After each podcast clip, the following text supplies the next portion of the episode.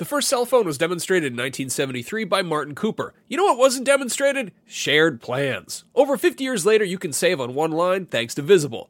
When you switch to Visible, the wireless company that makes wireless visible, you can get a one-line plan with unlimited 5G data powered by Verizon for just 25 bucks a month, taxes and fees included. No hidden fees. No, really. You can look around for them, they're not there. Switch now at visible.com. Save on wireless without the hassle. Switch to Visible today and save at visible.com. Monthly rate on the Visible plan for data management practices and additional terms, visit visible.com. Contained herein are the heresies of Radolf Burntwine, erstwhile monk turned traveling medical investigator. Join me as I uncover the blasphemous truth of a plague ridden world that ours is not a loving God, and we are not its favored children. The heresies of Radolf Burntwine, coming January 2nd, wherever podcasts are available.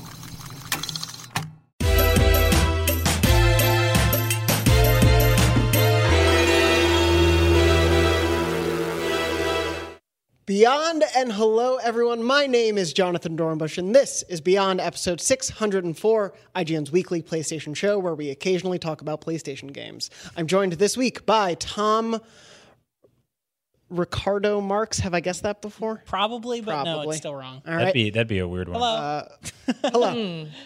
also joined by Lucy O'Brien. Hello. Hello, Lucy. Glad to have you here. Yes, it is good to be We're here. also What is- joined. what does the O stand for? Oh, Ophelia Okay, oh, cool. I was going to say original. I think it's O Ricardo. or Ricardo. and we're also joined by Brian Altano. Hi, good to see you guys. I Welcome missed back, this. Brian. Thanks for having Yeah. me. You've been What- gone for uh, quite a while. a lot, like a, like a month. Yeah. where where have you been? Tell us of your world travel. I went we get to. Belgium to shoot an episode of Fast Travel, which is our travel show here at IGN. You should watch it. It's our this will be our eighth episode. Uh, it's basically a travel show for nerds and gamers and geeks, or whatever weird derogatory terms we assign ourselves for enjoying things finer nature, such as retro game stores and comic book shops. Uh, and then I went to Gamescom, which many of you saw was a long and grueling show with many farts. And then I went to Mexico for vacation, which was nothing like the other things. Did you find any game stores there? None. No. No. No video game references whatsoever at all. It was kind of nuts. It was good though. They got to get their act together. Exactly. I know. Come on, guys. But we're glad to have you back. Good to. Ha- it's good to be back. And for having me. uh, Lucy, you're back. I am. I did not do as much traveling as Brian, but I was in among all the farts at Gamescom. Uh, and we'll talk a bit about what you guys saw and did at Gamescom. And then, of course, Tom, you've just you've been here since the beginning of time. You haven't left, but you have been reviewing Monster Hunter World Iceborne, I did do that which for we'll get as to. long as for longer than you've been gone. yeah, you played a Feels lot like of you've been true. working on that review for since I was born. Like I, Yeah. I came into the world and it's like you were sitting there reviewing that game. well, it's because I did, and I talked about this on the show, but I spent three weeks replaying the game on PlayStation 4 because I had like 100 hours on PC, and I put 70 something hours in on PlayStation 4 before I started playing the Ice, Iceborne for review. oh my god. Yeah. How many hours did you put in Iceborne? What'd you say?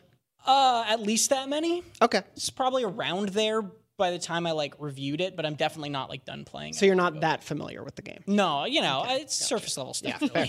Fair enough, understandable. Uh, we'll get to your Iceborne impressions in a bit and how your review went and all that. Uh, for reference, if anyone's wondering as well, uh, Max is still out. He's on vacation right now. He'll be back eventually. And as he started a new segment last time he was on, we'll find out what's in his pockets when he returns. Uh, that is a real segment that Max began and then forgot about. And then we got on air, and Max was like, uh, headphones. What was in his pocket? Like a live bird? Just headphones. Headphones. Oh. Yeah, he, he meant to do something and then forgot to put something funny in his pocket, so he had headphones. My Clipper We'll find out maybe what else is in some of our pockets. But in addition to that, we're going to be taking a trophy test a little later uh, until dawn. So look forward to that. Uh, but first, let's dive into News Crunch. Crunch. A lot to talk about this week on News Crunch. The first thing I want to talk about, relatively within the time that it still is relevant, but you know, not as often as it could be. Uh, we usually miss the free PlayStation Plus games per month. They usually get announced the day after we record. I think that was the case this year, but uh, they go live today as we're recording, so the day before this goes up. Uh, the games for September are Batman Arkham Knight and Darksiders 3. Cool. Good month. Which is a pretty reasonable month. Uh, 2015 is when Batman Arkham Knight came out, whereas Darksiders 3 actually came out last year.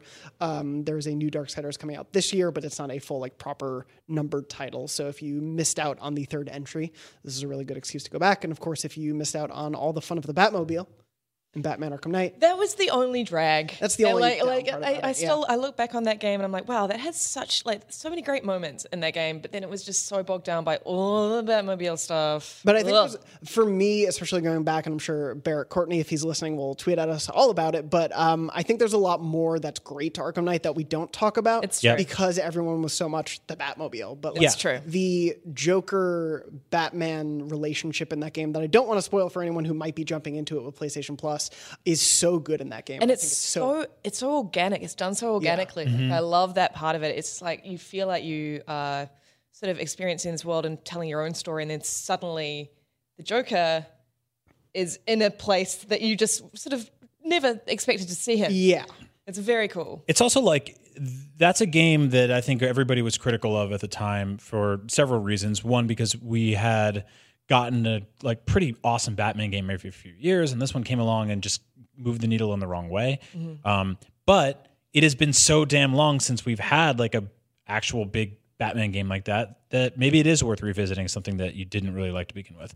The other thing people didn't like was that it cost sixty dollars, and now it won't because it's on PlayStation Plus. So remove Are the you money. thinking of the Arkham Origins for the 60 bucks, or were people actually mad about the price then? No, I mean just that it costs a lot of money to be disappointed. Oh, okay, that, which it yeah. doesn't on PlayStation Plus. Yes. that No, should be true. the tagline.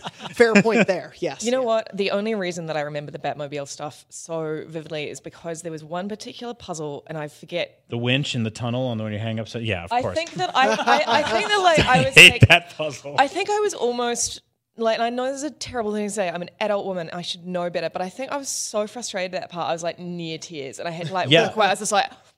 It's like I was just swearing. I was like slamming. I was like, yeah, you had to basically bring the car. This is not a spoiler because it's too stupid to be one. Um, you basically had to bring your Batmobile up the wall of like a giant toilet and using the winch by pulling it up this wall, and it just kept getting stuck on things. And it was just like it was such a weird idea. It was also the same summer that we were yank- yanking on trees uh, in Uncharted Four with the winch, I believe. Um, so it was a Winch weird, heavy summer. Shortly after, It was a yeah. The um, weird year for winches. we gave Arkham Knight a 9.2, so obviously there is still a lot to love there. I think for me, my biggest problem, I weirdly don't remember that aspect, but I just remember one specific, or maybe there were several. I think there were several where just like the Batmobile is, it's a stealth action sequence. Like you Yes. kept having to stealth around other cars with the Batmobile, and it's like Yeah. these are giant moving vehicles, and yet you have to be quiet. We also we we constantly have that conversation about Batman and does he kill, does he not kill? This game, uh, you know, he obviously doesn't kill because he's Batman, but he destroys everything with his car. yes. and he shoots bullets that are apparently rubber, but also wreck stuff. Yep. Um, hits people, but they, I guess they're okay. Yeah. like yeah, there's a lot of that. That's so. that's like the real problem when it comes to superhero games, where it's like they're not killing, but uh, Lucy and I will talk about this a little later. We played Marvel's Avengers, and they're just severely brain damaged yeah, now. the, the Hulk is just smashing men into the concrete. Yeah. Yeah. Like Thor's hammer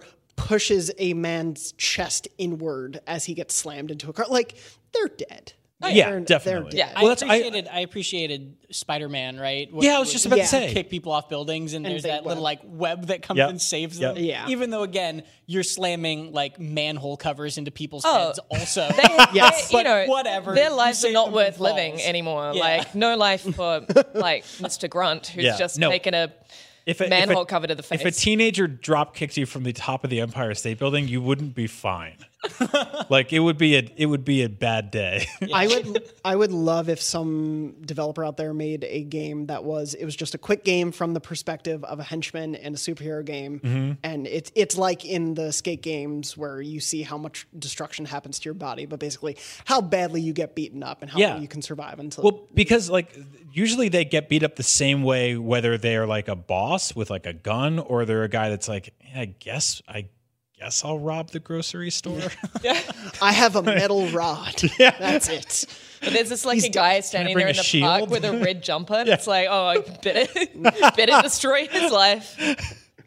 Better shit on his day now. this is a little bit tangential, but it the, the whole do superheroes kill thing is so funny to me, especially in like the MCU, where three seasons of Daredevil and two seasons of Jessica Jones on the Netflix shows were all about like we can't kill people, we can't kill people. Yeah. And Tony Stark just has a laser gun.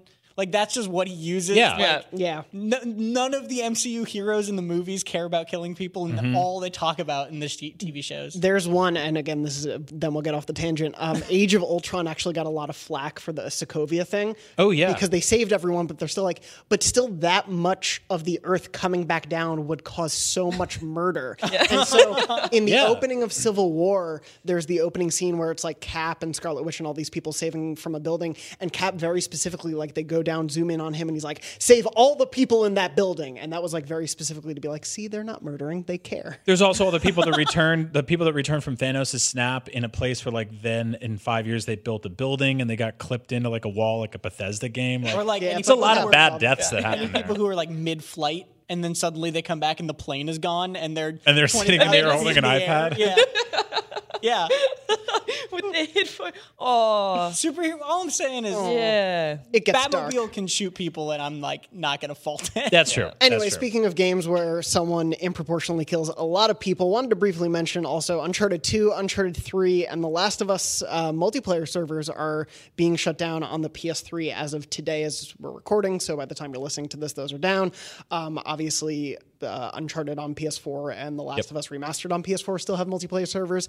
I believe they're actually going through a update patch to be able to one hopefully bring in a lot of new people that are coming on and be able to support that. Uh, but those servers on PS3 are shutting down. So if you've enjoyed those multiplayer servers, I actually played a lot of Uncharted 2 and Uncharted 3 multiplayer back in the day, uh, and a bit of The Last of Us, which is way better than you would expect The Last of Us The Last of multiplayer Us multiplayer was surprisingly good. Yeah. It was really fun. and it still has a really dedicated audience. Like they because there are like major there are only like 18 trophies in that game and two of them are like for beating the campaigns of the multiplayer which take Yep. like dozens of hours. so people are like there to help people getting into it to be able to get through all that. So it's a really cool community that still exists there. So if you are a player of those games on PS3 there is still a community for you there on the PS4. I really, uh, I really appreciate the like the trophy Sherpas out there. yeah, I love it as a thing. Helping people decades later get over the mountaintop. It's, it's really beautiful. It ties in really with kind of how the Monster Hunter community seems to be with these new games. But we'll Huh? We'll get there later. Casey Casey just helps people. Oh yeah. Yes. Casey, True. Casey helps people. true. Uh, did want to bring up though uh, games that you will be able to play again soon. Uh, Aladdin and Lion King, the classic uh, side-scrolling games, are coming back in a collection that is coming, I believe, this October for PS4 as well as Xbox and Switch. But of course, we won't talk about those. Um, the collection includes multiple versions of each game, so I want to Oh. read those out. Yeah, I, I find I this so that. weird because I grew up um, with the well, it was called the Mega Drive in New, New Zealand, but you know the Genesis versions. Um, uh, why is that amusing? It was Um, just the, like the the cough. I think gave it a little bit of shade that maybe I think you weren't intending. Yeah, it wasn't Yeah, like when people are like, "Yeah, I was hanging out with my, my friend." Bullshit.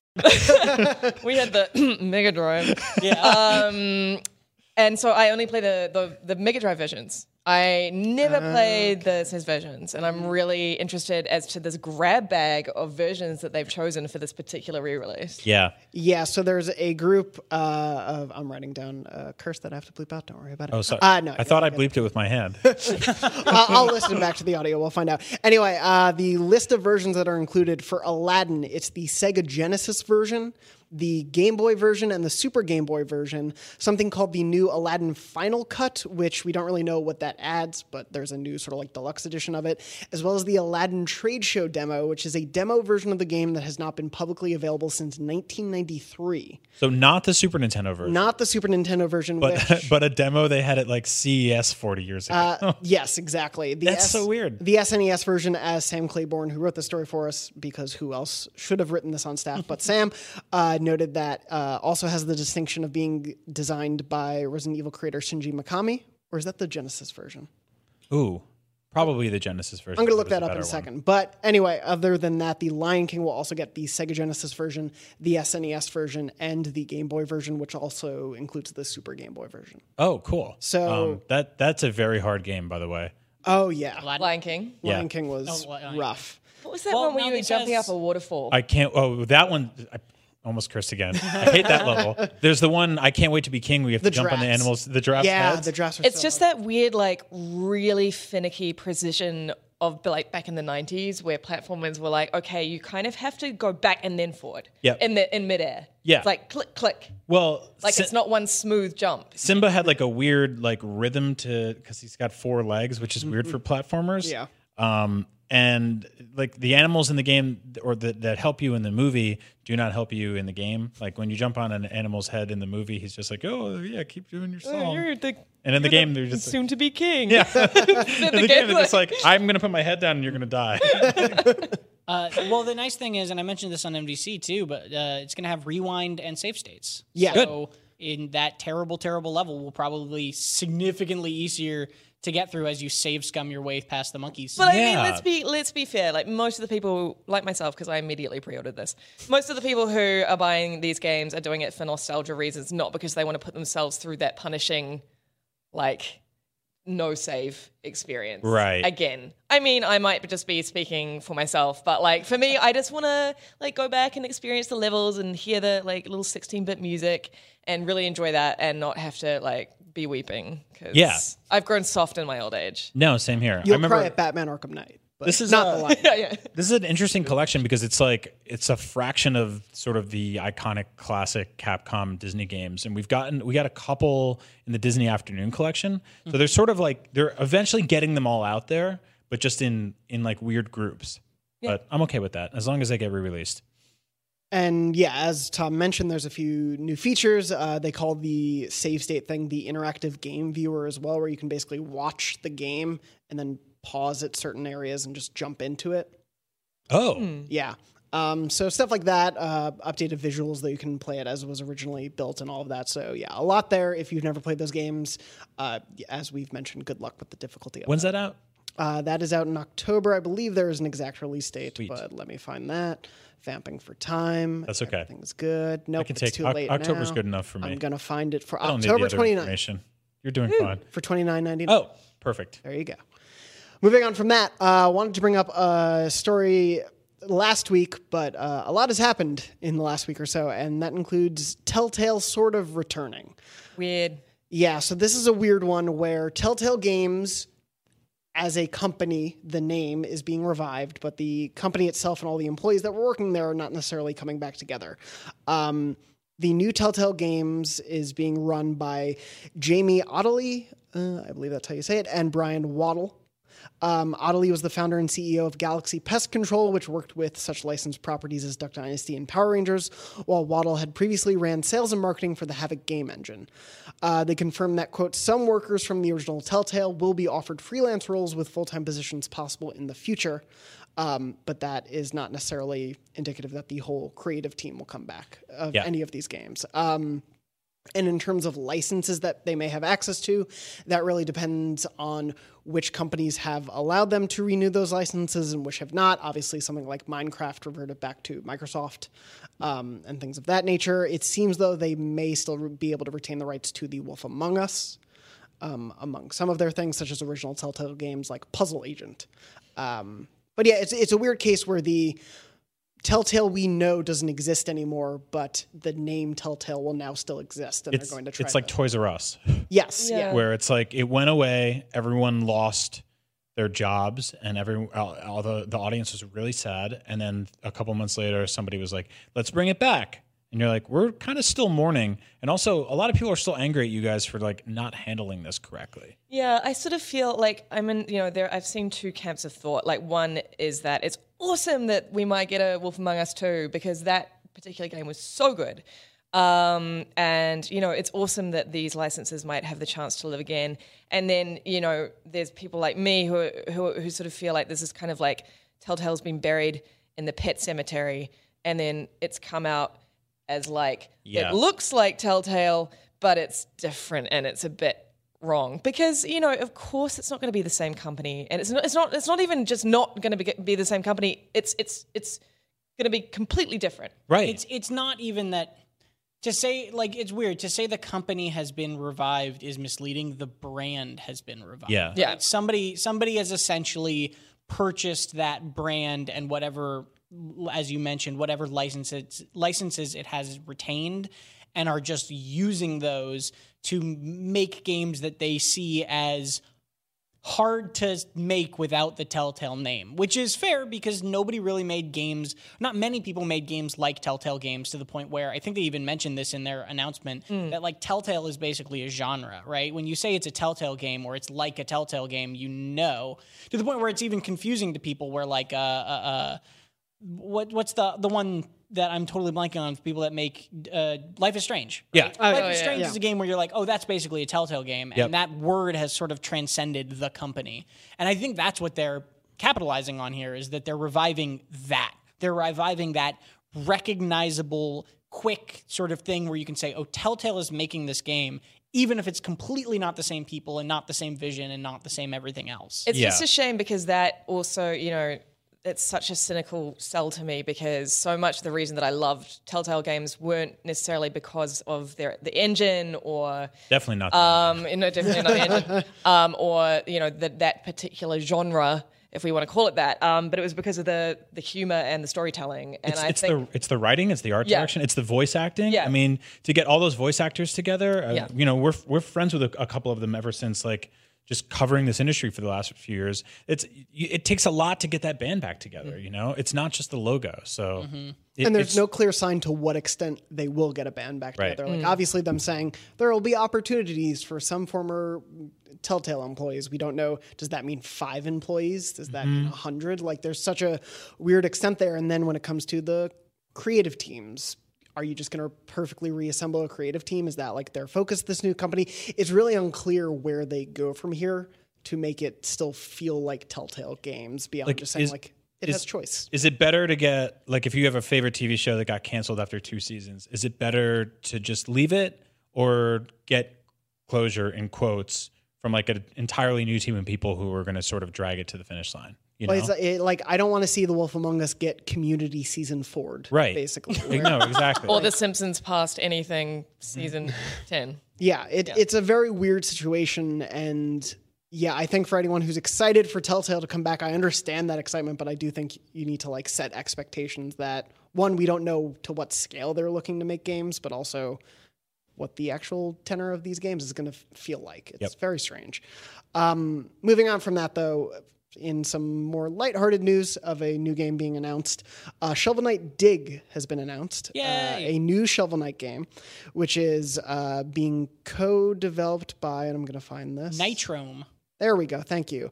Uh, Nitrome is working in conjunction with Yacht Club Games, of course, the original makers of Shovel Knight, um, for a game that follows Drill Knight and, quote, his dastardly digging crew blasting apart Shovel Knight's peaceful campsite and stealing his loot. Uh, Shovel Knight then grabs his shovel blade and begins chasing after them. Players will, quote, jump, slash, and dig their way down an ever changing chasm of mystery in Shovel Knight Dig. So basically, sh- like uh, SteamWorld Dig esque or Dig Dug esque. with a little bit of uh, downwell. Yeah, down a little bit of that. yeah. Apparently, it's infinitely replayable. That They said that it's got handcrafted levels that are stitched together. So I think that it probably is going to be some sort of roguelike experience or roguelite or whatever you want to call it. It'll be able to you'll be able to play it a bunch of times and it'll change every time.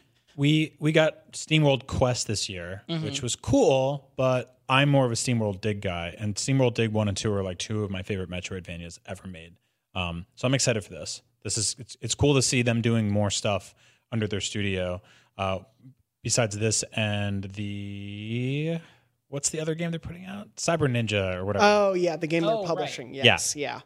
Um, yeah, I'm publishing totally that. butchering the name of, it, and I'll get called out for it. But It's a nice that yeah, like Yacht Club is kind of taking on this more umbrella focus than just making Shovel Knight and then making more Shovel Knight. Yep. They're co-partnering with people to make Shovel Knight. And Nitrome, uh, uh, Nitrome is a studio that might not jump out at you. Nitrome was one of my favorite Flash game sites back like probably a decade ago. And all they do is they just made like they just made these really beautifully pixelated pretty bite-sized games whether they were platformers or puzzle games they made all these different kinds of things and they just made a ton of them like they just made a bunch of games and you can still go to their site and if you have flash installed still play their games.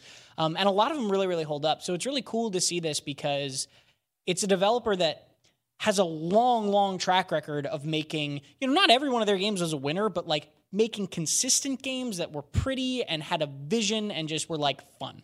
That's awesome. Yeah, it's exciting to see them, especially knowing Yacht Club's pedigree, to join up and see what they can make together. Yeah, exactly. Uh, so that should be exciting to see. We don't have a release date yet, but more Shovel Knight is always a great thing, and I know the show for a long time has been a big proponent of the Shovel Knight franchise. So excited to see what comes next. Right. Uh, beyond that, um, a sequel to Man of Medan was teased shortly after its release called Little Hope. Uh, it will apparently be released in 2020. Uh, a trailer for this was revealed. Um, it apparently came originally after the Man of Medan credits. So I guess slight spoiler if you haven't finished Man of Medan, which Lucy has because she reviewed. I did. Um, the trailer, I guess some spoilers, uh, though these are, it's an anthology series, so not too much of what happens in Man of Medan. The trailer features Bandersnatch and Midsommar's Will Poulter as Andrew and appears to be set in a creepy town called Little Hope. A young girl with a doll can be seen dancing around a fire, and Andrew's friend Angela is shown to be in trouble. Uh, beyond that, there's very little in the trailer of what it is. Um, Lucy, you played through Man of Medan how many times for the review? I played through twice. Um, and I played through like some co-op as well, which was a really fun way to play it. Um, I mean, it, it's it's like a lot of people are sort of upset, and well, why do I even you know? A lot of people are upset at me because of this review. Like surprise, um, a lot of people are upset at the fact that I called out because like I I enjoyed it. I gave it a seven. Um, I thought it was it was really good, uh, but I think that it lacked a lot of the charm of Until Dawn. And what I, I think what I liked so much about Until Dawn, Dawn is that it um, it was it reveled in its horror tropes and therefore kind of like felt a little bit like postmodern. I hate using that word, but like it felt like a little bit like you know, it was like Scream, the video game. It was messing around with tropes and, and having fun with like very familiar settings and scenarios and characters. Uh, and I think with Man Dan, it was it was very it was sort of much more muted. Like the characters weren't particularly Less campy. yeah, it was Yeah. less campy, and therefore it was a little less interesting because it was just like, oh, okay, these are I don't really these characters aren't really speaking to me. I'm not getting a lot of I'm not really getting a lot from them. The scenario is you know it starts off really slowly. So that was my main criticism. And people were like, well, you know, a horror game shouldn't you shouldn't be docking points for it not being funny. And it's like, no, that's not that's not the point I'm making. What I'm trying to say is like it's just lacking that like because horror comes in all different flavors. You don't just horror isn't just relentlessly scary because come on, like there's some games are can be relentlessly scary and that's awesome, but like not everyone wants that experience. And I think with this interactive storytelling kind of uh, stuff that um, Supermassive. Supermassive is going for uh, is you know they're so good at telling those those stories that really play with the genre, and I just felt like this wasn't in the same way. But I still, with that said, I still found it really fun. I still really enjoyed uh, seeing how many ways I can kill these characters and how many ways I can save them, and and also playing with a friend is such a great experience because you don't know how that friend is gonna react, how that Yeah. friend is going to control that experience. So you don't know, you know, are we in this together to save all of these characters or are you going to go rogue and just decide to Yep. mess everything up? And that's a really fun co-op experience to to have and I had a I had a really good time with it. So eh, you feel like probably there's a decent base here for this anthology series because every story is going to be different. So it's possible like the setting or the characters may connect with you more next time. Yeah, I guess I guess like another thing that would have been really cool to have seen Supermassive done is is go through different genres of horror and again like play through like because Until Dawn was very much slasher. I mean, I know it didn't end up being that way. Spoilers. Um, but you The know, setup uh, the feels- setup yeah. and the tropes it explored was were very much in the slasher genre. Yeah. and it would have been really cool to have seen uh, Man of Medan sort of explore something else. It kind of like it was a little bit like sci-fi horror. It was a little bit like Event Horizon-y. Um, you know, like oh, this this this ship is alive, kind of thing, which was cool. But like, I just it wasn't quite clever enough for me. And I know that sounds really snobby, and I'm probably going to get flayed alive in the comments. But like, no, it's. A, I mean, horror is tough in video games. It it's is, Tough. It's. yeah. I mean, it's. It, I'm playing Blair Witch right now, which is not on PS4, but same same sort of deal where I'm just like stuff that works in film. Um, such as you know them running around disoriented, doesn't necessarily translate well to a video game. That actually becomes a frustrating experience. So, um, and I, I appreciate what you say about like different types, different genres of horror, which in itself is its own genre. I don't think a lot of people think about it like that. I think they're just like, is it scary? Yes or no? And it's it's, It's not that binary. Yeah. Yeah. there's also there's creepy, there's unsettling, there's disturbing, there's stuff that doesn't have any jump scares at all that you walk away from like horrified. There's stuff like you know Hereditary, which is just downright drenched in disgusting nightmares for hours, and then you watch Midsommar and you're like, oh, that's not that's not doing the same thing, but holy crap, is it weird and creepy in a totally different way. Yeah, and even then on the other side, you've got movies like Child's Play Yep. and like Cabin in the Woods and all of these other kind of genres that are uh, very much, uh, there's a lot of levity there, there's a lot of humor there. There's a lot of playfulness there. That doesn't mean they're not horror movies. So yeah, I find I find the kind of black and white argument that there sh- there shouldn't be levity in a horror video game quite frustrating. Um, A black and white horror movie I want to see is The Lighthouse. It's coming out this. Ooh, same, so good. But yeah, I I'm I'm really looking forward to them uh, playing with more genres, and I'm pleased that this is an anthology because I want to see more. Yeah, I, I'm excited for them to. I'm curious how long into development they are on this next one. Obviously, they're looking to do these pretty quick turnaround wise, but they already have four or five ideas in place, I believe. So, seeing how maybe they can adjust course over the course of the next couple will be very curious to see. Uh, but I'm I would love for to honestly, I would love to write one of those things. It'd be so much fun. more. cut to a year from now. Lucy's like, "Today is my final day." The Woman of Wombadath. Oh no. I don't know why I I like that phrase.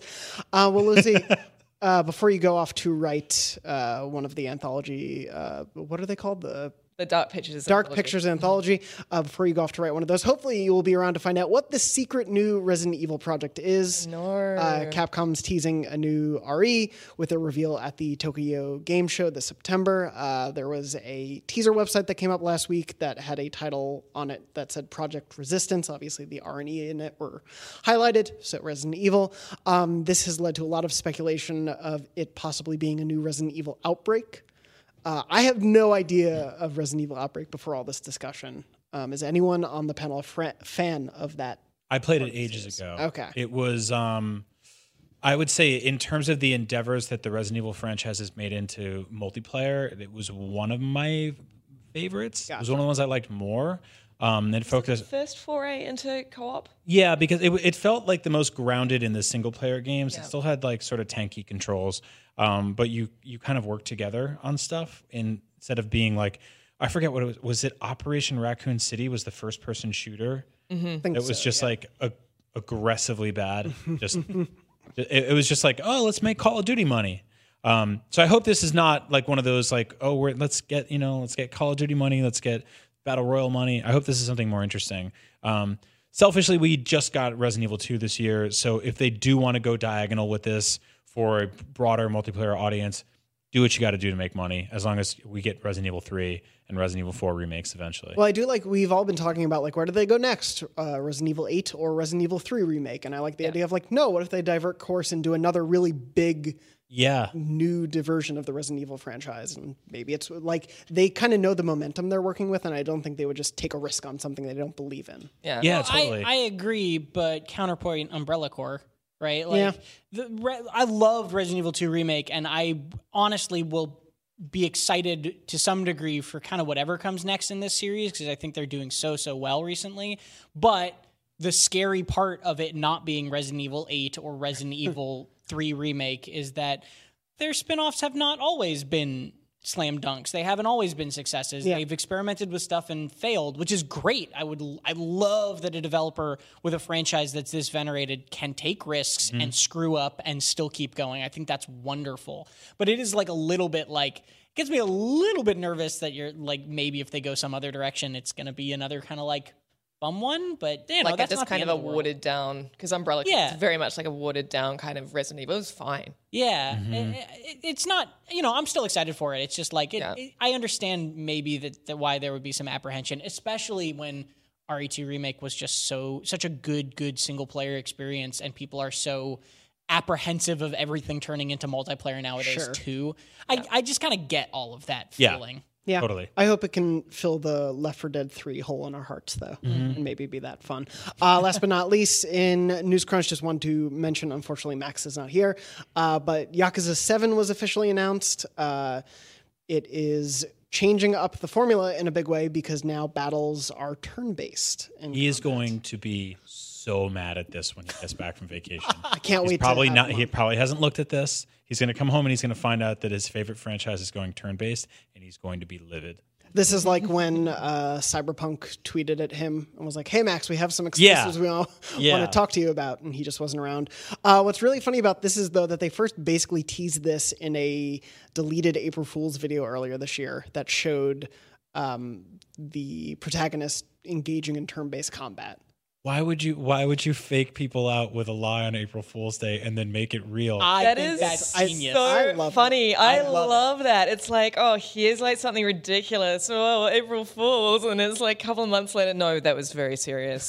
Yeah. Hey, I mean, most We're of the, investing a lot of money. most of the stuff in our fake Nintendo Direct this year is probably going to come true eventually. Yeah, yeah, that's fair. Aside from Donkey Kong's divorce cruise. the thing I really appreciate about this, and I think Just you Max will, will take solace in, is uh, I really loved the kind of transparency that the development team had with this, where they were like, "Hey, we're going to try out this weird new direction, and if it doesn't work and people don't like it, well, we just won't do it again. Yeah. for the next mm-hmm. one." I And, like, love that, That's yeah. really wonderful that they're just like, "Yeah, you know, if you guys don't like this, like that's fine. It's not like That it's is not cool. The future of the series, like we're just trying something." Do we know? I feel like the audience response to this has been mixed. I've seen like some some petitions. I almost said Yeah. protests. I, don't- I, I don't know. I think that the response Everything I've a seen, protest. Turn-based protest. the response I've seen has not been as negative as you would imagine for a turn like a real-time action game turning into a turn-based RPG. I think uh, because, and I think part of that is because the so much of what people love about Yakuza extends beyond the combat, Mm-hmm. and there's still likely going to be all the weird like karaoke scenes and weird other things to do in this game. Well, it's like I don't what, know that for sure. It's but, like what Judgment just did, where Right. it's just like, oh, we took this established thing and we went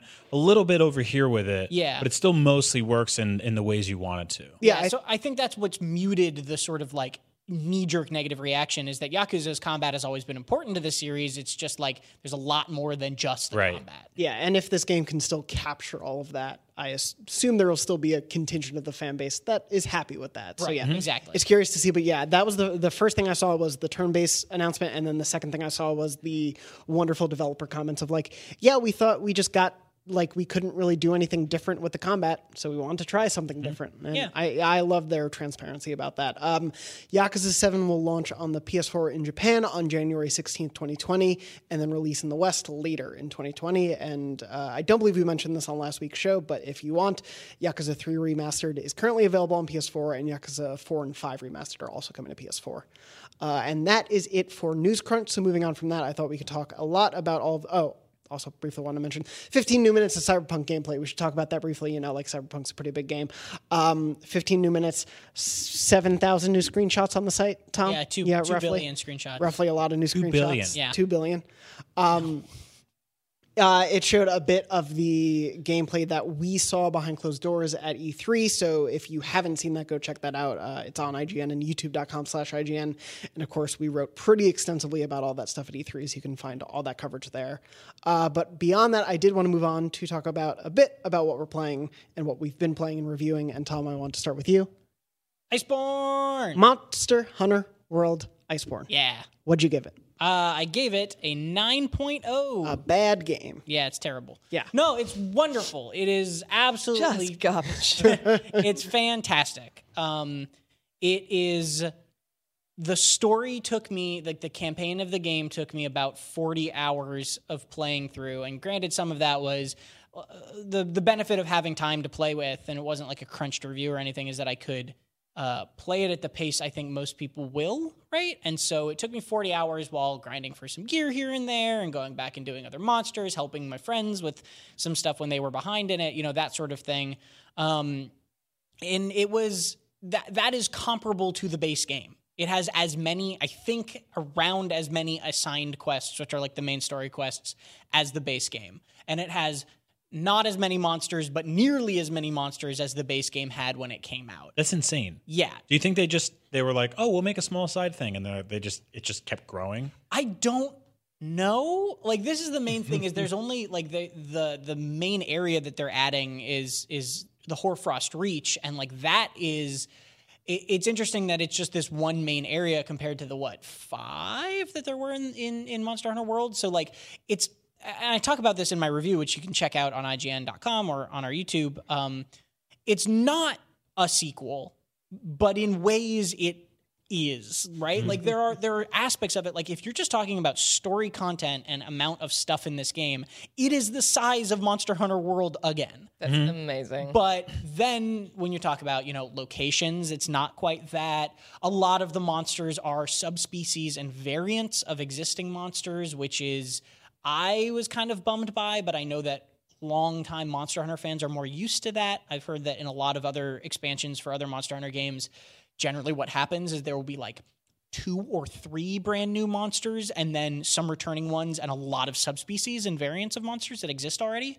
Um, as someone who only came into Monster Hunter at World, which is I think I've talked about this on the show before, nine roughly nine million people, including me. I was one of them. Yeah, uh, because four and a half. I, I- think I brought this up, but it's one of my favorite statistics. The best-selling Monster Hunter game before World sold four and a half million copies, and World has sold thirteen million. Wow. So there are roughly nine million people who are fresh into the series from this, and I think those people, myself included, are going to be a little bit off-put by how many subspecies there are, because roughly half the monsters in the game are basically a monster you've already fought changed and remixed and they have new abilities and they have new stuff and that is really like they feel unique. They feel fun to fight. None of the fights in this game are bad by any means but there's no way that a subspecies of a monster you fought at the beginning of world's campaign can be as exciting as just a brand new monster right? Yeah. Isn't it weird how like with some franchises that's a big deal for people, and then in something like Super Mario, they're like the Koopas and Goombas are back. I'm like, Where are the Koopa kids? Bring them back. yeah but uh, yeah it's just it's really wonderful um Was the subspecies versus new monsters thing like was that your biggest critique of the game? Um, Probably. Yeah. Um I think that there there are also some little issues here and there with like weapon progression. So uh the base game has eight tiers of rarity, which is like just basically the higher in rarity you get, the better the weapon or the armor is. Um, it has eight tiers of rarity, and Iceborne extends all of the weapon trees. It makes there so anything, any item you, every weapon you have, or most weapons you have, can then upgrade to be even better. And there are four new rarity tiers. And the trouble with that, they're all really cool, and the weapons are neat, and yada yada yada. But like the the fact that they had to stretch four rarity tiers over the same length campaign and an end game, whereas Monster Hunter World had eight rarity tiers to stretch over that length, means that you feel like you're getting weapons slower because the materials you need to make them show up later or take longer to find. So the the progression in weapons, the progression in armor is still great, but the progression in weapons is like a little stunted. But again, those are really nitpicky issues, right? And they're nitpicky issues that probably people are not going to be super bothered by most of the time.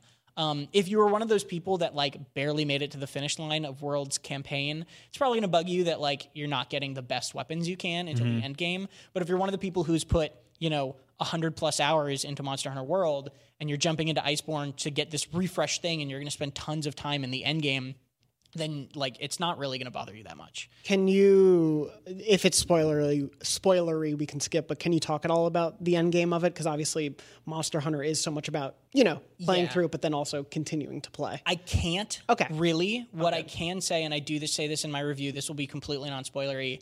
They do something. The the direction the end game has gone is completely unlike anything Monster Hunter World has done to a significant degree.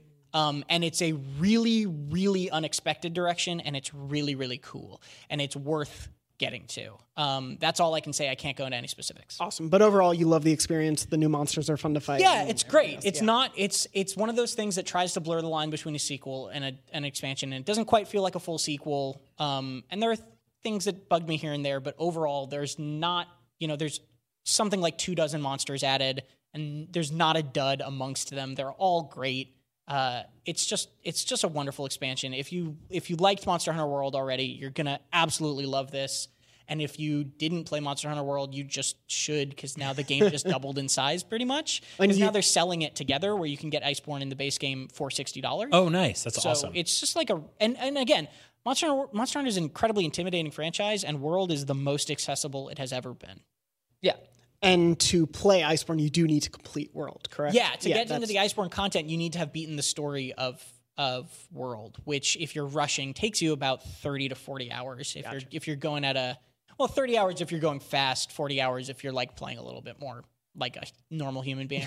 or Um, if you have Casey DeFreitas just like power leveling you through, as you said, then it can take you less than thirty. Yeah, that really helps. Uh, well, your full review is up on IGN. The video review is up on IGN.com and YouTube.com slash IGN. Yeah. Awesome. Uh, please check that out if you haven't already. Lucy, Yes. over in uh, ye old Germany, Mm-hmm. you played a little game that I played in Seattle, which was much closer. I made a much shorter trip than you did to play this game. but uh, we both I was played. say, like sweating, like my hair plastered to my face. Like. I had a two hour flight. I read it. It was wonderful.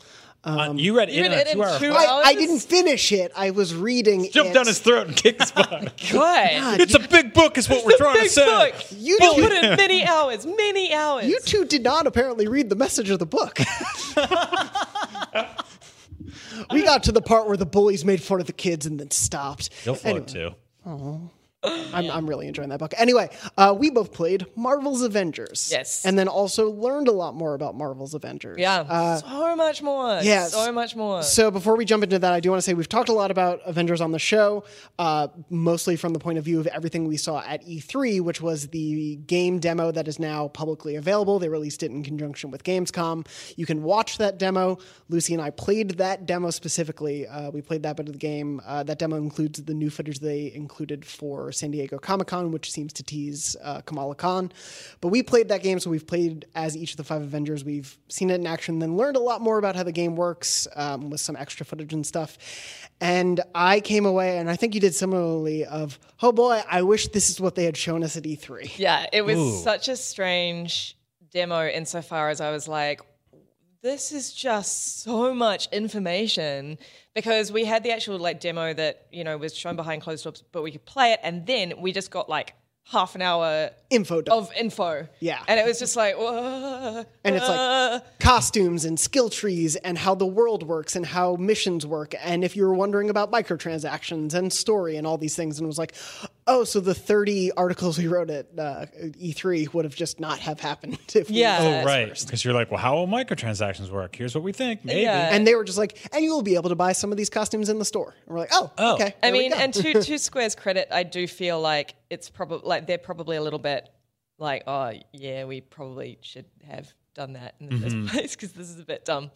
Um, So, top level, do you guys feel better about it? much much better about Yeah. it. I still think it's. I still there's an uneasy sort of feeling in my chest where I'm just like, oh, it's trying a lot. It's trying to do a lot. You know, like I, I came away from chatting with Cory Barlog when he was uh, recording Beyond for our God of War like end of year best overall game thing.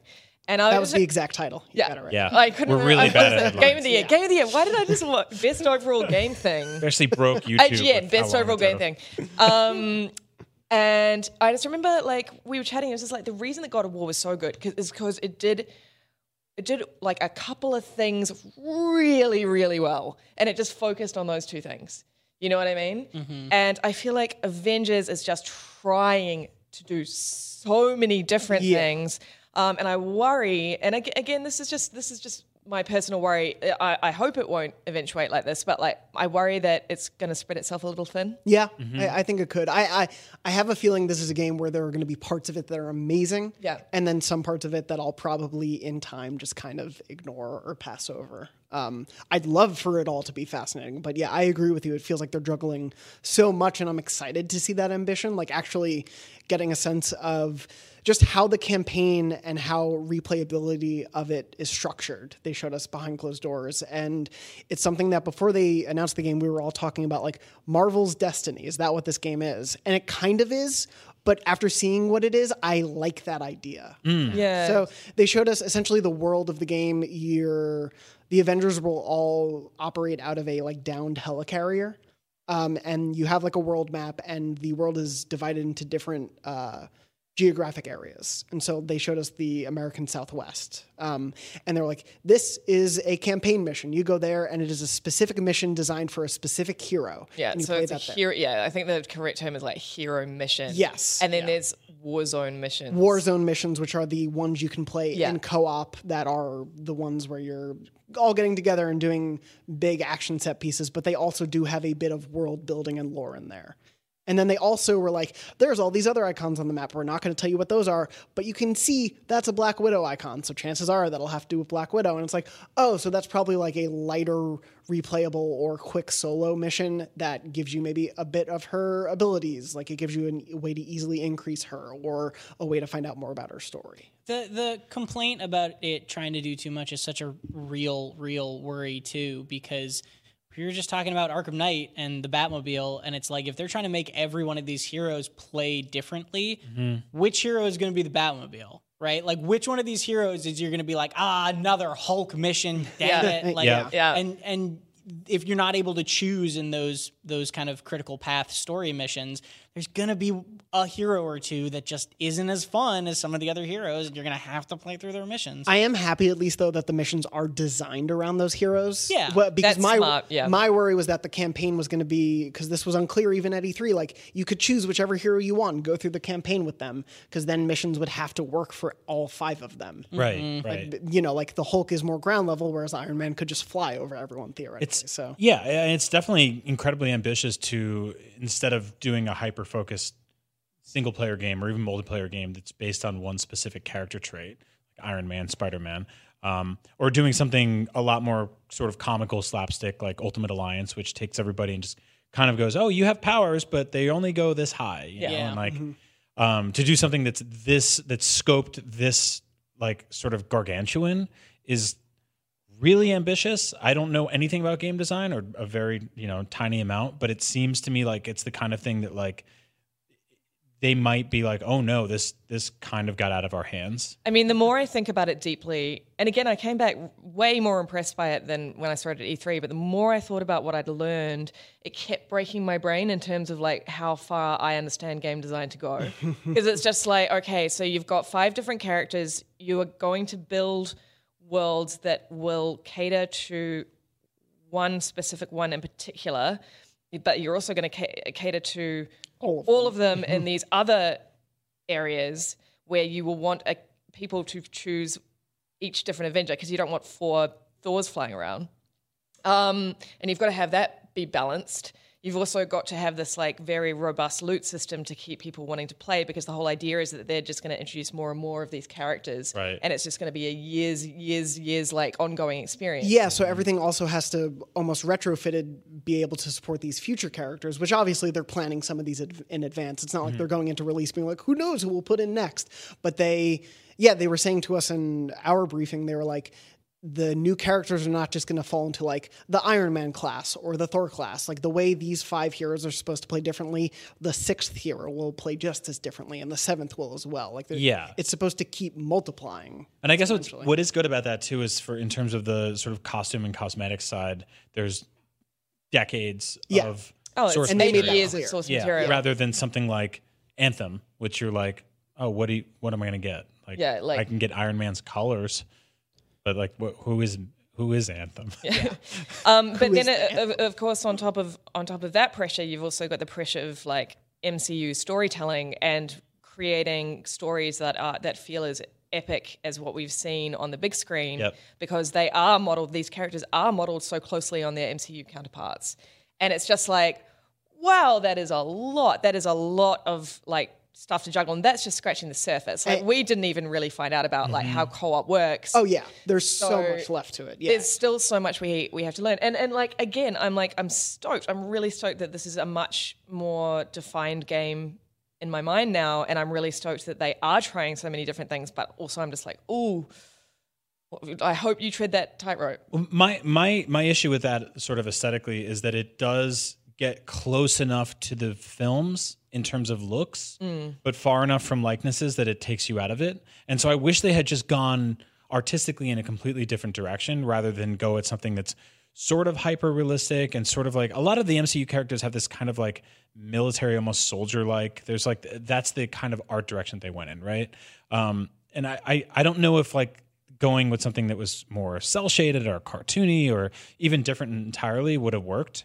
Uh, but the way it is now, it's like 50% like I'm watching the movies, and then I look at the characters' faces and voices, and it takes me out of that. Well, this one's going to be weird too, though, because you can put a different costume on it. So like, Yeah. you can be looking at the Hulk, and it looks a lot. I mean, the Hulk generally looks the same no matter what medium. But like, you can put him in his Joe Fixit outfit, so he's in a pinstripe suit, Mm-hmm. or you can have Thor be in a more classic, like Norse-looking costume than he is in some of the MCU movies. Uh, Which is cool because I hope they let it get goofy. You Yeah. know? Oh, like, they're I- I think definitely they're going to to. yeah. I think that's where the microtransactions come in because this, you know, I, I think a lot of the costumes you'll be able to earn in game, but like I think some of they're they're, they're really pushing hard for Mm-hmm. uh, costumes, Cosmetic. and cosmetic stuff, and that's that's where yeah the marketplace will yeah, be a- be a yeah. thing. I appreciate that because yeah, it- comic books are inherently funny. A lot of the MCU movies are lighthearted in parts. Um, Yeah. There's great jokes in them. I mean, I I was watching Endgame again the other day, and the scene where Ant Man loses his taco is just one of the funniest things I've seen in, in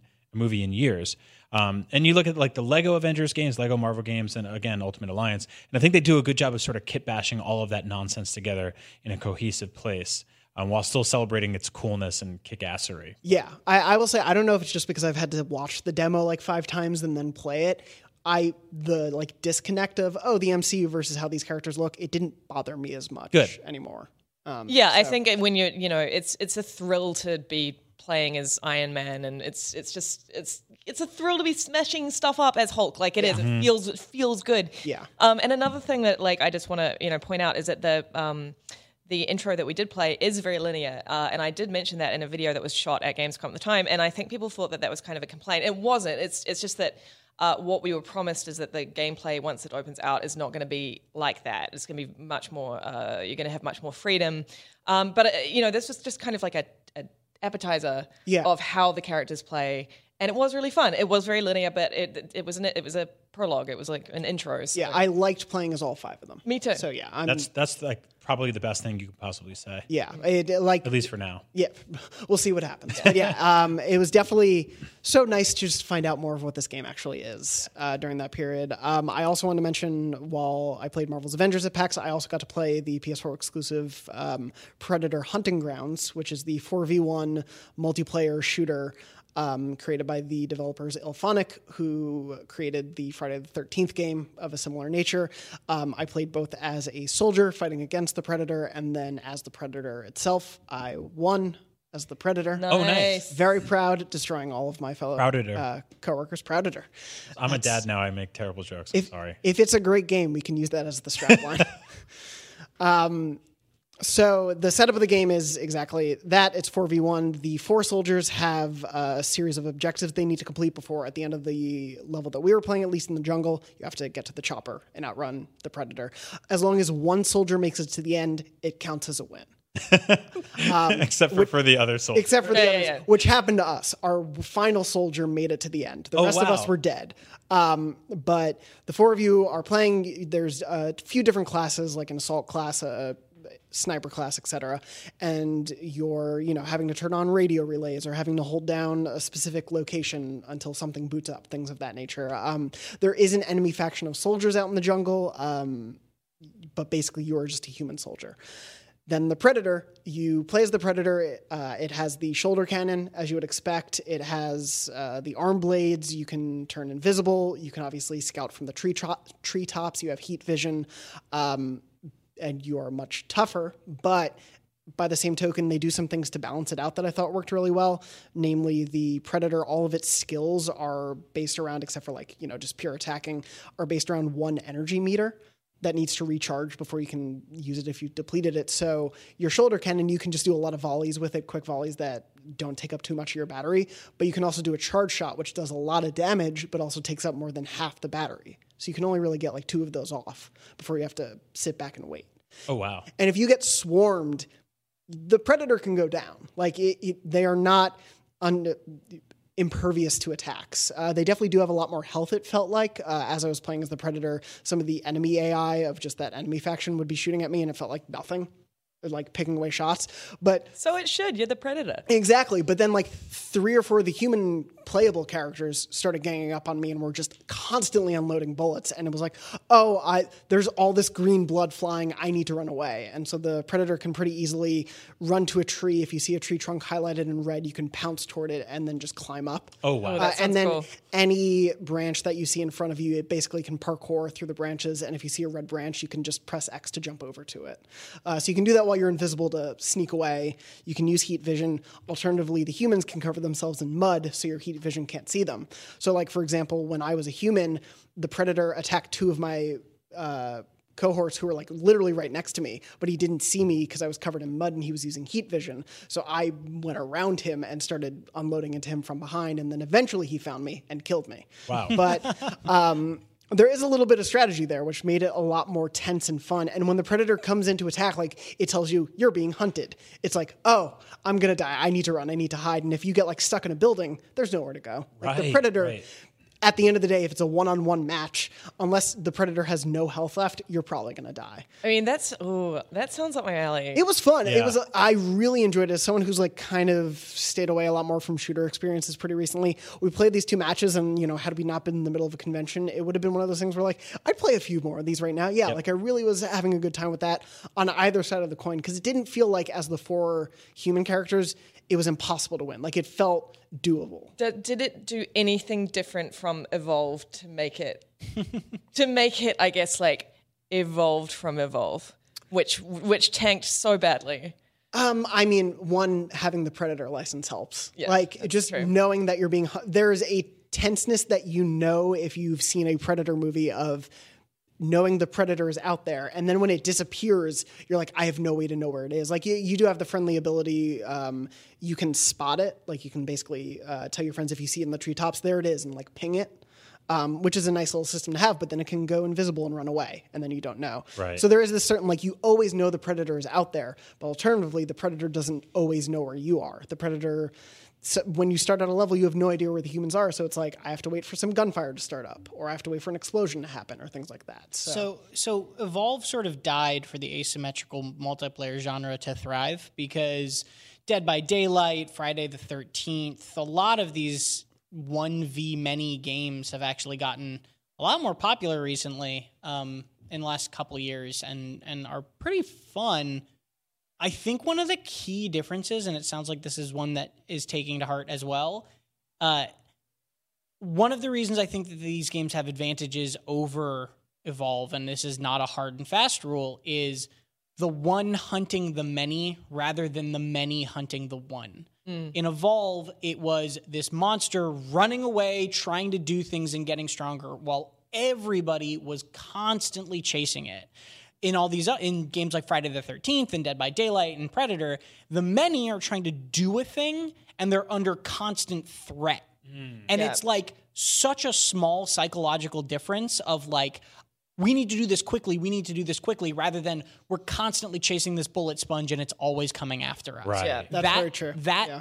flip is Psychological actually difference. Very, Yeah. very Yeah. important Yeah. in terms of how like frustrating the game is. there Well was a constant tension while I was not the Yeah. predator of like he could appear out of anywhere and I might die. I really Yeah. need to not stay out and like it changed the way I ran around the world. And when he disappears, you're not like, oh, okay, we got to go find him, right? Like you're like, okay, we can get back to what we were doing. Yeah. Uh, quick question: Does it take place entirely like in the sort of Predator One movie setting? Is it just in our world? or Well, so they- we were just playing in like a jungle setting. Um, it, I don't know the scope of the game, and I don't know if there's going to be multiple maps necessarily. They haven't really talked too much about that or what the progression will be like. It, th- there wasn't a ton of like story set up necessarily. It did feel sort of like Predator One esque for sure. It felt like it was capturing that mentality the most. Cool. Um, but I don't know where else it goes from there. I hope they do DLC or expand content for um, Predators, which uh, took place entirely on the Predator planet. Oh, yeah. had a bunch of like soldiers and creepy people airdropped in to like almost a battle royale setting where they had to fight like Predator dogs and other sort of Seems concepts. built perfectly sort of for that idea. Yeah, that'd be awesome. I, I'm curious to see what they do, but I liked it uh, way more than I was expecting to. Um, so yeah, I'm super excited for that. It comes out in 2020. We don't have a full detail list there. Um, but other than that, uh, Brian, did you play anything while on vacation or anything? Game Um, I played through a small game that Tom put me onto called Far Lone Sails. Far Lone Sails. It's a, a name I constantly forget because it sounds like a, a like a college. It's not a great name.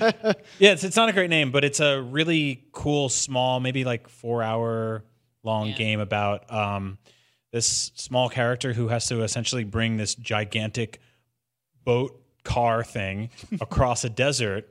And it pl- it looks like a side scroller, and it plays like a little bit like what you you combined Lovers in a Dangerous Space Time. and Inside. yeah, which is I think the perfect description for it. Um, and it's a little clunky because by by the nature of you're dragging this giant arc almost across the desert. Um, but it's super charming and basically like little fires will, will appear on your on your on your ship and you'll have to put them out. You'll have to find gasoline to power it through, um, and you're basically rolling slowly through this dystopian landscape. And eventually, you get a sail, and your your your vehicle can just kind of fly down. And it's like very lonely and uh, isolated, but also really beautiful. Um, and if yeah, it's it's on PS4. So if you if you want to grab it on the cheap, go give it a look because you'll you'll fly through it in like a Saturday afternoon. It's like a nice little experience. Yeah, it came out on PS4 in April and just came out on Switch. So, Tom, you reviewed it for that. Yep. Awesome. Uh, Lucy, do you have to leave I us, do. unfortunately? I do. I am heading to New Zealand for a couple of weeks, so I will see you all shortly. Well, thank you for joining us. Thank you for having me. Farewell. Bye, How do I do this? How do I do this? Just smoothly? just run. No, you're doing Yeah, good. just you're good. Yeah. Bye, Lucy. Have a great Bye, trip. Lucy. Uh, as Lucy leaves us, we will uh, move on from what we've been playing to just the last couple of segments. Uh, namely, we're going to jump right into, if the sound works, memory card. Okay, Shout out to Ronnie. Shout out to Ronnie. We miss you, Ronnie. Uh, if you are listening, please send me more jingles. Thank you very much. Uh, but also, we love you. Uh, memory card is, of course, our weekly segment, and I'm going to find the memory card we're reading this week. Memory card, every week we read your funny, sad, happy, weird, whatever memories of your video gaming life. Uh, on the show, thank you to everyone who's been sharing these uh, with me. Thank you to everyone who mentioned the segment to me at PAX. Uh, I'm so happy to hear so many of you love the segment. Uh, we will continue to do it so long as you continue to send in stories. So if you have a story you want to share, send it to beyond at IGN.com with the subject line memory card, and we'll read those on the show every week. This week's comes to us from Theo. Theo says, Hey, Jonathon and Beyond Crew. My dad has always been a PlayStation fan, and as a result, I too have played on these consoles with him. It was during the PS3 era, though, that he developed a habit for going for the trophies and platinums in the games he played. At a younger age, I took little notice of trophies, most likely because I didn't play games long enough to care before moving on, and because they weren't on PlayStation before the PS3. But anyway, don't worry about that, Theo.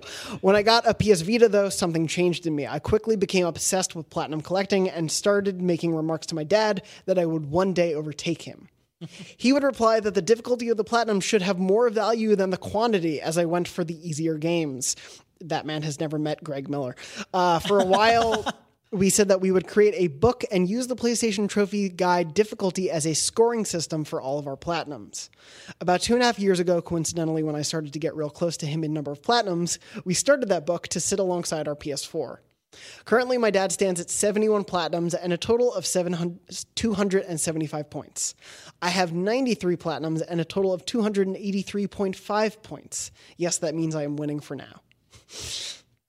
The memories that our ongoing competition has created will stay with me forever, but this week I go into year 13, my final year of school, to complete my A levels to give me the grades to go on and study university next year.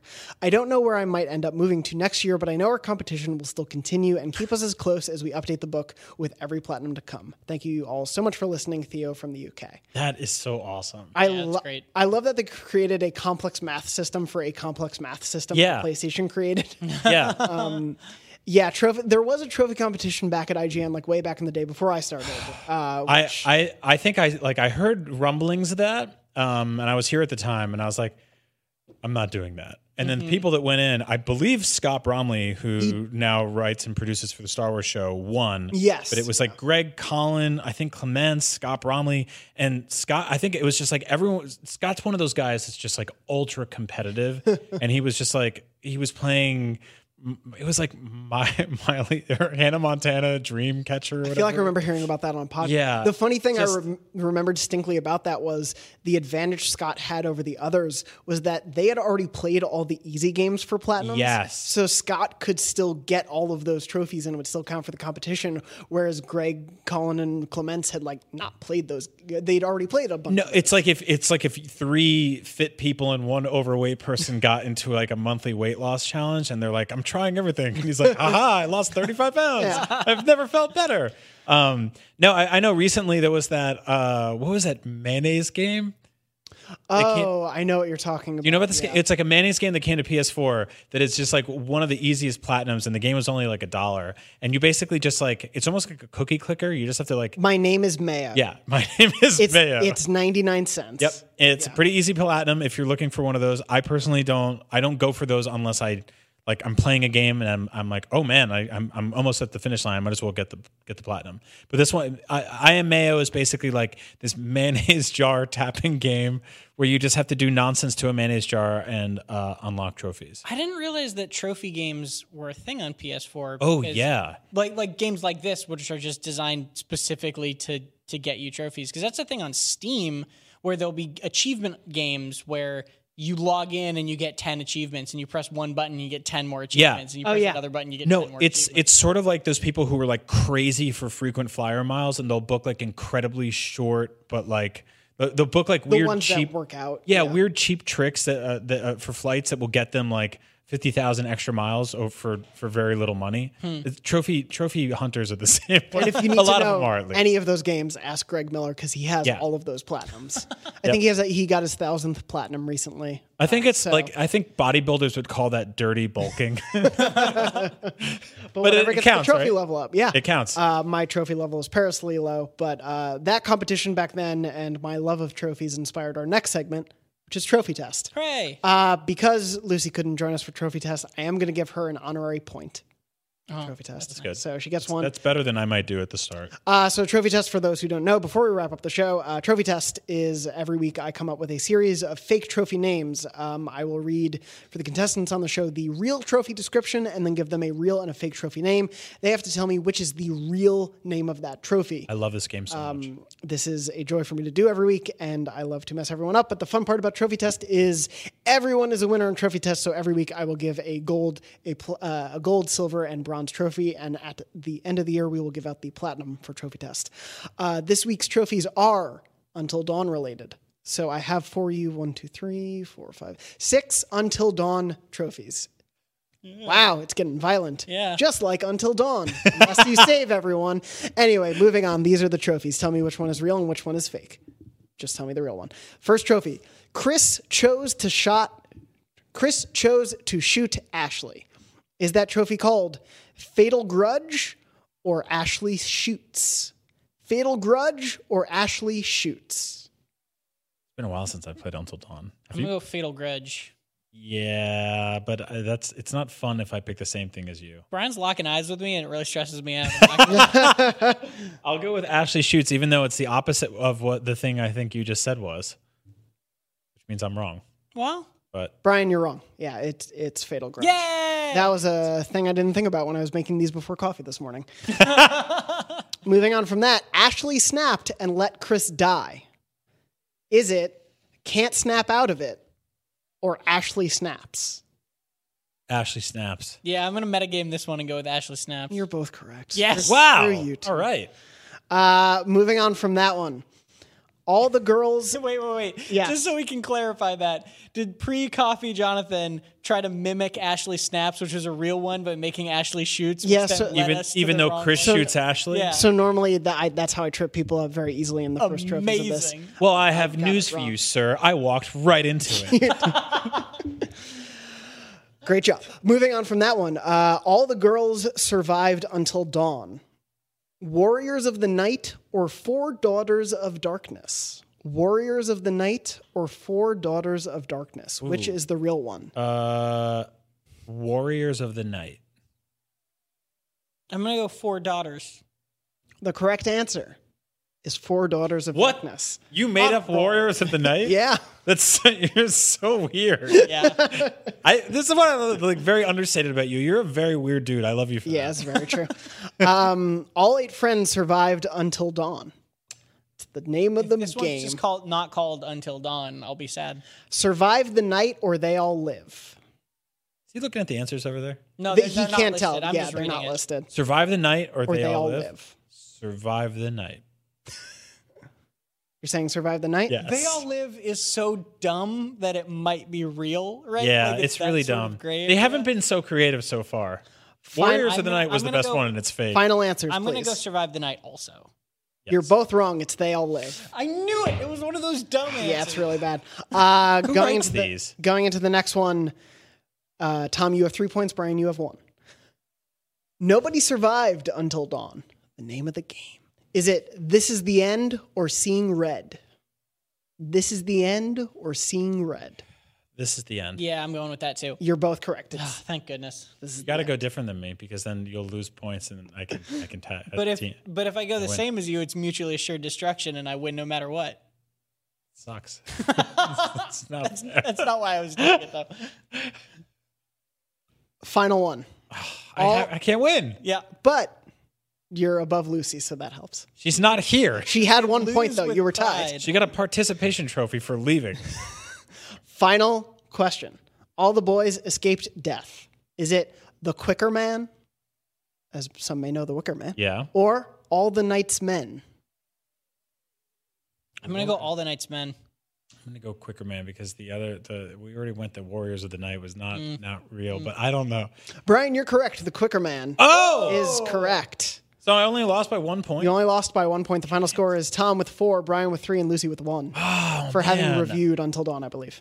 nice. Does that mean I hold my lead?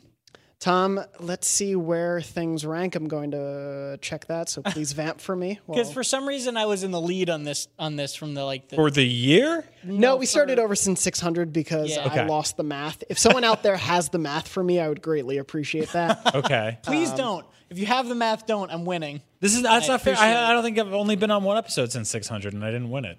yeah, that's actually correct. I have to add you to this list. Hold on. See, I'm not even on the list. That's how bad I'm doing. Give me one of those uh, Lucy O'Brien, you know, participation trophies. Throw me on there. Give me the bonus point. Sure, why not? The- Let's do Mario numbers Party don't matter. rules, where like I landed on the most green spaces. And Wait, did you? He actually gave you a point. Yeah, I did. He, Aw. he asked. Fine. I didn't don't have say to he do couldn't that. You've ask. been on vacation in Gamescom. You're Exactly. you had some weeks you wouldn't have been able to. So I'm going to give it anyway. which I Uh, hypothetically would have won. so uh, from the lowest on the list to highest number of points, currently it rests at Casey with one point, Mm-hmm. Max with two. Uh, JR, Brian, and Janet are all tied with three points, Lucy with four points, and in the lead, Tom with eight points. Eight. Eight points. That's what seat filling while everyone's at Gamescom gets you. Wow. This is Tom- dirty bulking. Tom's joined the show at the right time. When Uh, everybody comes back from Gamescom vacation, I'm just gonna. It's just tank gonna yeah, your your Yeah. your I am Mayo trophies are going away. I should do. you got to fight for the real ones now. I should do. I am Mayo for next week. You can take you can take away my free point. I Um, I'm not bad. going to. You asked. I, okay, I'll take it away. You're gonna remind me of it at the end of the year, though. I don't want. I don't want to very get like a some fake victory prize. in December. You're like Brian wins, or does he? Because that's Mario Party rules, and I Yeah, hate it's that. very true. Uh, anyway, thank you both so much for playing Trophy Test and dealing with my uh, forgetting how to read a trophy and who shot who. um, thank you all so much for listening to this episode beyond uh, episode 604. When we are not on the show, of course, we are doing so much on IGN.com, YouTube.com slash IGN, and all of our many social media portals. So please go to all those pages, read what we write, watch the videos we make. Uh, it helps all of us stay here and be able to do the show every week, which we love doing so much. Thank you so much for watching and listening. Uh, in addition to finding us in all those places, Tom, where can people find you? Uh, I have an Instagram that posts exclusively pictures of, of pies. It's called Bow Pies, Bow underscore Pies. I don't. I don't follow that. I don't You were follow mentioning that. I didn't know you were going to mention Yeah, them. I'm, So- I'm mentioning that over Twitter. yeah. uh, Brian, as you look up Tom's Instagram account, where can people find you? Um, I'm at Brian Altano on Instagram. I put up a ton of pictures from like travel that I just did there. So if you're into that, go check those out. And on Twitter, I'm at Agent Bizzle. And I am at JM Dornbush on Twitter and Instagram. Uh, before we leave, just want to also sincerely say thank you to everyone so much who one came out to uh, the PAX panel that IGN hosted that uh, I was a part of and helped put together. Uh, it was a huge blast to have everyone show up and to get you all to yell beyond. So thank you so much for doing that. Um, but thank you so much to everyone who came to that, who said hello around the show, who checked out anything we were doing there, and in perpetuity check out what we do. It means so so much to us that you do. So thank you for that, and thank you for listening. Thank you for watching, and as always, beyond. Beyond. Beyond.